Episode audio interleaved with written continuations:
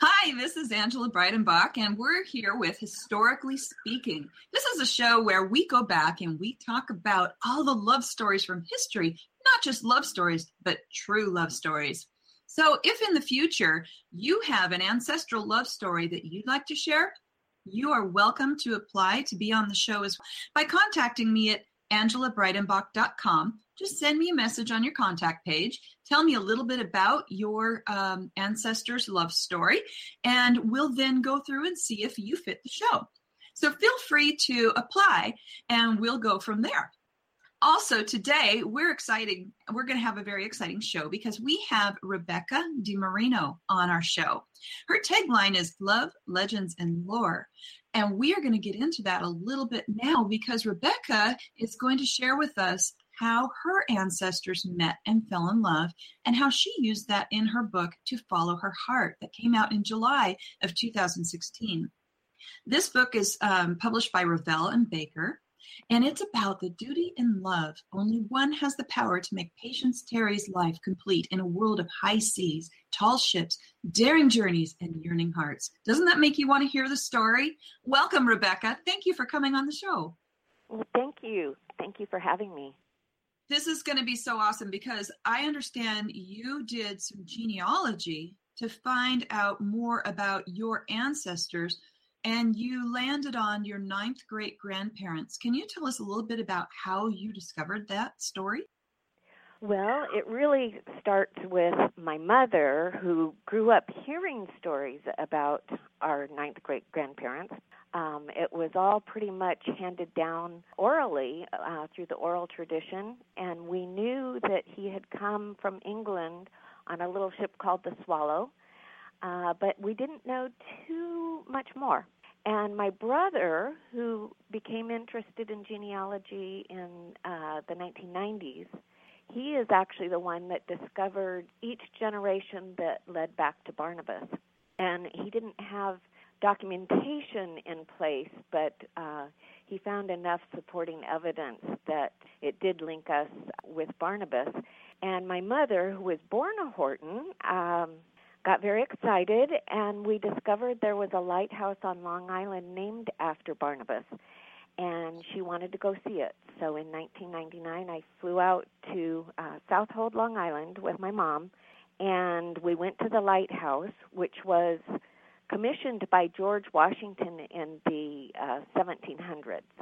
Now, Barnabas really? and Mary came over in the 1600s, but George Washington was on Long Island uh, during the Revolutionary War, and he uh, commissioned the land that was uh, Horton land for the lighthouse, and it was built in the 1800s and named after uh, Barnabas Horton. Did Barnabas actually build the lighthouse, or did did he have someone else build the lighthouse? No, it was actually built by the U- U.S. Lighthouse Services in 1857. So this Holy was quite a bit after Barnabas, um, but it was the the visit to the lighthouse that sparked my interest in our history in the family. I began to learn more about Barnabas and Mary when they came over in the 1630s. Did they meet in England or did they meet in the U.S.? They met in England, uh, in Mowsley, England, and uh, they married in England as well. Barnabas was a widower, a very recent widower, when he married Mary, and that uh, I discovered as I researched it that his first wife had died in 1629, and mm-hmm. he married my ninth great grandmother, Mary Langton Horton, just months later, he had two small sons, Joseph and Benjamin, and he was a baker. In those days, they remarried quite quickly due to the needs of having a mother for the children. So, what I thought about when I thought about their story, I thought it must have been very difficult at first. And about five years later, they made the journey. They left family and home and came over to New England and what I imagined was it wasn't all sugar and roses. It it had to have been very difficult and probably a marriage of convenience. Mary was a young woman when she married him without children of her own. It was a first marriage for her. So, when you're writing a novel based in the 1600s about real people, you take the facts that you know, the fact that he was a widower, had two little boys, and remarried very quickly, and then you apply the goals and the motivations and the desires that your characters might have had. Uh, so I wrote my story that Mary had fallen in love with the baker, and he married her while he was still grieving. Right. That's that's fascinating to me because I have a very similar story that I talked about in the last show, which is my own grandparents, and they married because of town gossip. He was a widower and they married very quickly after. And the reason was that the town gossiped so much that they had to save her reputation. They didn't believe in any outward appearance of evil, which is, you know, very biblical. And so right. it's really interesting to us today in our modern sensibilities that we don't have a concept or an understanding of that kind of motivation because we don't consider the appearance of evil the same as they did uh, historically and even in modern history, because my grandparents married in um, 1930. So here we are 300 years after your ninth great grandparents, and it's still very uh, relevant. But then we move forward, we're what 90 years later almost, you know? Yeah. and that is no longer something in modern memory. Isn't that fascinating? That's true. Although I would say that people still get married probably for the wrong reasons. it, I think I think some of it still still holds true that um, you know there might not there might be a, a different set of um, viewpoints on values and uh, what is considered proper or but I think that um, the problems that Mary and Barnabas experienced when it was a marriage of convenient and convenience instead of for love could be still relevant today for people who have married for financial security or for other reasons that mm-hmm. might exist. Escaping a difficult family situation, thinking that they're going yeah. to go into something better. Um, now, tell me something back in England, about this time, a lot of the pilgrims were coming over. Were they pilgrims? Um, Barnabas was a Puritan. And so exactly. they were they came over during the Great Migration during the 1630s. So the pilgrims on the Mayflower, as we think of the pilgrims, came over in the 1620s. Mm-hmm. And then in the 1630s began what was referred to as the Great Migration, and that was basically Puritans and some Quakers that were experiencing persecution in yeah, England. Yeah. And they came over, many with the idea that they would start a new church, uh, many with the idea that they would not uh, start a new church, but have the Church of England become what they perceived it should be. Mm-hmm. And uh, so there was conformists and nonconformists, and Barnabas was a nonconformist. And Mary, in my novel, um, to give it a little tension, I I wrote her as an Anglican maiden, and mm-hmm. I did that on purpose because every novel needs some conflict. so you don't so, know for a that that Mary was Anglican, you added that to the tension of the story. Right. What what I could there there was much more information about Barnabas. Um, they were large landowners. In fact, they were the largest landowner in Mowsley, England. How do you spell that? Just so people can kind of look it up if they want to on a map, on a Google map. It's it's M O W S L E Y. Just like it sounds just like it sounds and well and even uh the ancient spelling was m o u s e l l y so on his mm-hmm. tombstone which is in uh southold long island it is spelled uh with the m o u s E L Y, which gave me a little fit. But um, when I was trying to find if I was really at the right uh, place that he was from, but yes, it has a mm-hmm. modern day spelling. You know, and this is an interesting thing. I, I try to give a genealogy tip in every show. One of the things that's fascinating about spelling is that we, again, in our modern sensibilities, here's your genealogy tip, folks, we think that things are spelled properly all the way through history, and they're not. I have an ancestor that came over in um, the 1600s, right around that time as well. I think uh, maybe prior to yours, and his name was John Biglow, B I G L O. And now the name Bigelow has morphed into B I G E L O W. You might know it from Bigelow Tea, Bigelow Carpets. Yes, they are my distant cousins. Yeah. But so uh, here's the tip to folks out there make sure that you don't get so hung up on the spelling that you miss the trail that you're searching for. Because, like Rebecca just pointed out, even a town or a location name could be spelled differently. And it might have been spelled Mousely, M O U S E L Y, or it could have been spelled L E Y.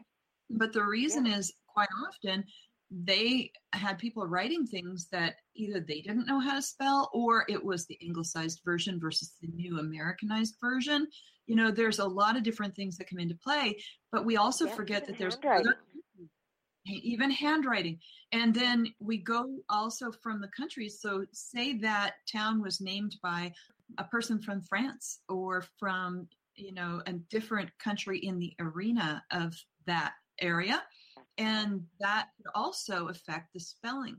So don't be so hung up on your spelling that you miss the trail you're searching for and be willing to look for different spellings that just don't even make sense to you because S's, the letter S as in sugar, um, were often spelled looking like the letter, our modern letter F as in Frank.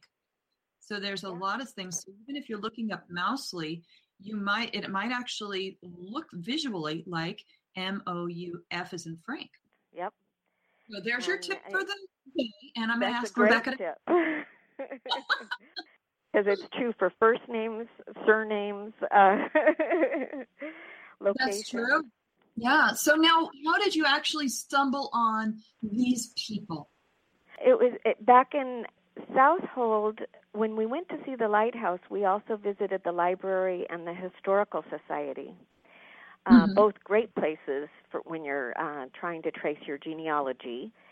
And there was so much information about Barnabas, not so much about Mary. Barnabas built the first timber framed house in Southold on the, uh, I should say, on the eastern half of Long Island.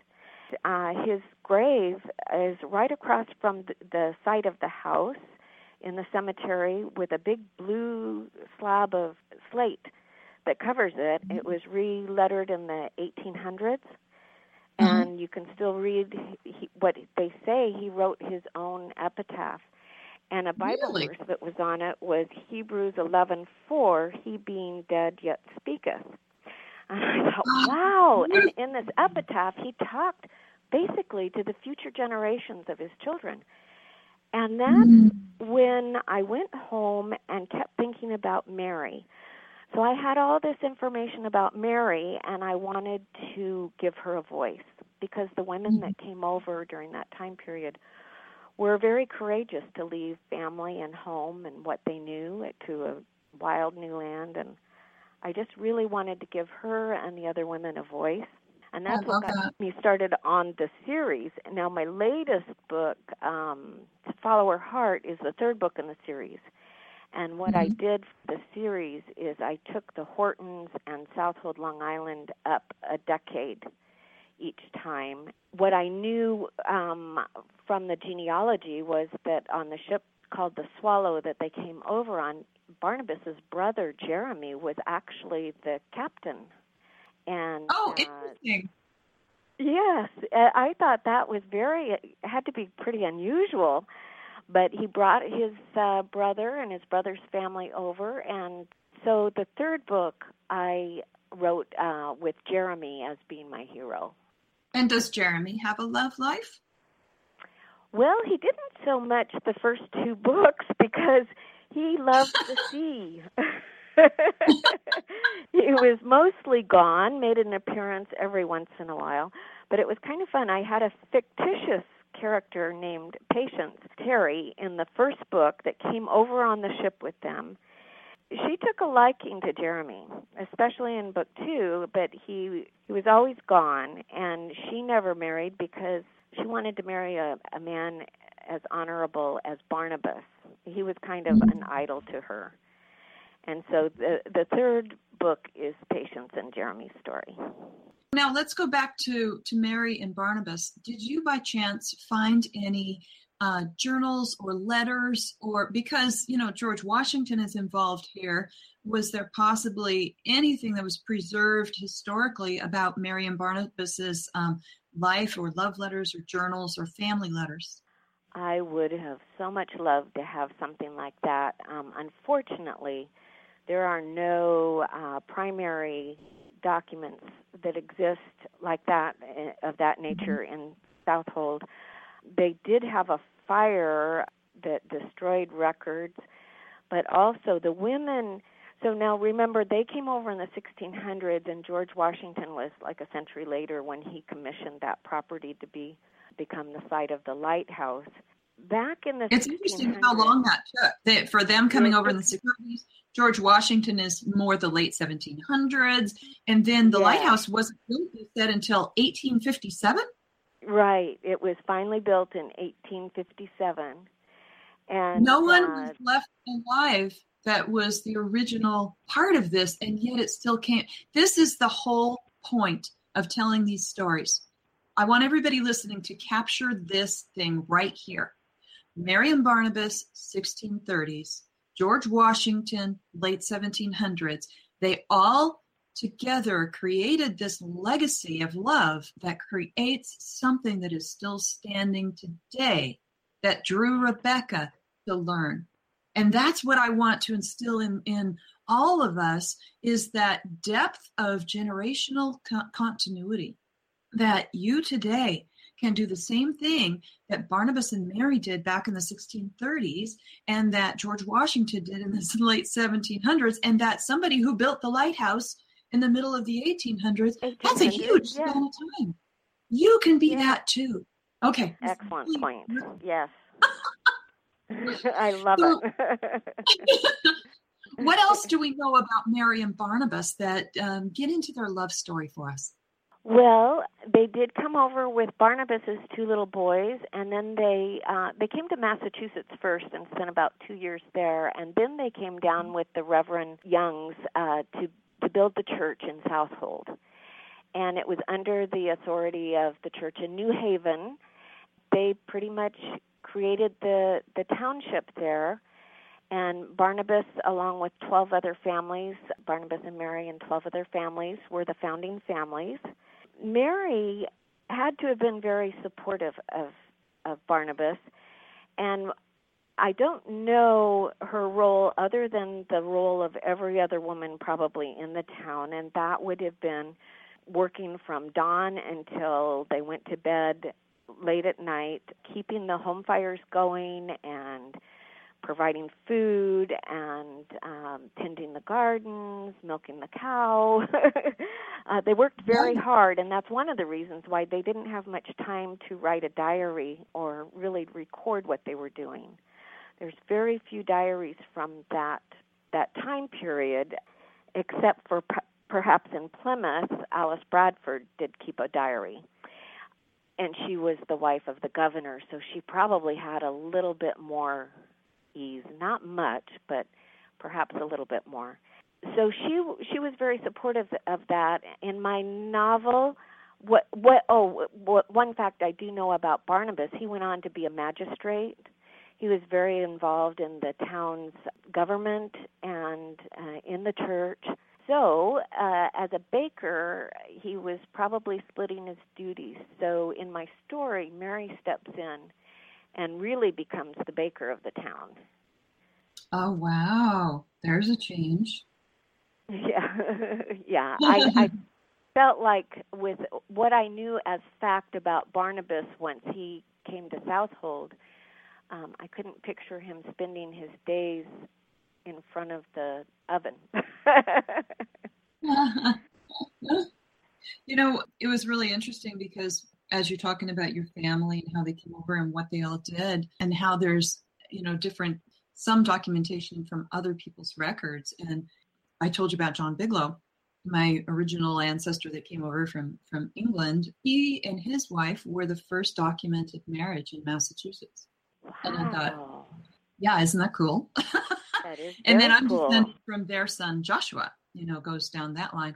But when you start to find this is what fascinated me about hearing these stories and about hearing your story is that if these people hadn't married and loved, we wouldn't be here today.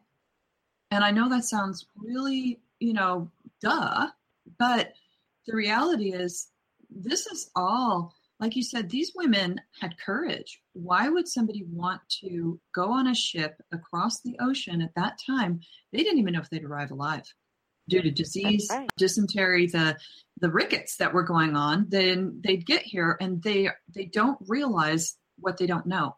And one of the things they don't realize that they don't know is this is a different climate, a different soil, and the seeds that they've brought won't grow here we have women that have like your mary who's agreed to be the mother of two little boys and come across the ocean and now she's got to figure out how to feed her family with her husband Life can you hard. imagine what Yeah. she they, they put their pillows you know their heads on their pillows at night and look at each other did they go to bed hungry did they go to bed upset with each other did they go to bed clinging to each other saying we'll make it through you know Right. Yeah. It's um that's what I I really think about when I think about Barnabas and Mary coming over is that they didn't know what would meet them on the other side of the Mhm. ocean. They didn't Mm-hmm. they heard stories and some of them were horror stories, you know. But Mhm. uh they didn't really know what what would meet them. And it wasn't easy. It wasn't easy. I think that fact that our families did descend I you mentioned about one little turn of events and we wouldn't be here. Um I took my sisters back to Southold, Long Island and took them up to the historical society to and I was doing some research and my sisters were getting to see Southold for the first time and the director there uh was talking about you know his ancestors and my sister said well i i don't really care so much about genealogy or the past and he said well i didn't either until i realized that one little turn of events and i wouldn't be here. It's So- true and it's beautiful when you start to look at statistically we are all an anomaly. It's just astonishing that that we could exist and be here and so i think telling these love stories like this are it's really important not only for a sense of belonging but, but also for that sense of wonderment how these people their um, how do you you know their faith even how do you equate what they did and their faith life and we have about three minutes left Well, I think that what they had to depend on and learn if they didn't know it to begin with, but I suspect they knew it, is that God is always with us. You know, if we ask Him to, He'll hold our hand and go through all of life's journeys. And that was especially important back then, and their faith was important to them. And I think it's depending on God to walk with you and be with you. I You can know, see he gives that. us a free will, but whatever path we choose, we need him with us. I could see them, you know, going to bed at night, not knowing if their crops were going to grow or if they were going to find, you know, uh, a deer or even a wild boar to be able to feed their families, you know, or if they could acquire livestock. And I could see them um, clinging to each other at night, just just praying, God, can you help us provide for the kids tomorrow? yeah, you know, they had to a thing. depend on him. Yeah. and then the kids having to learn to be a part of that subsistence living. And and that coming over from england you know were they wealthy in england? And then arriving here wealth didn't really matter did it?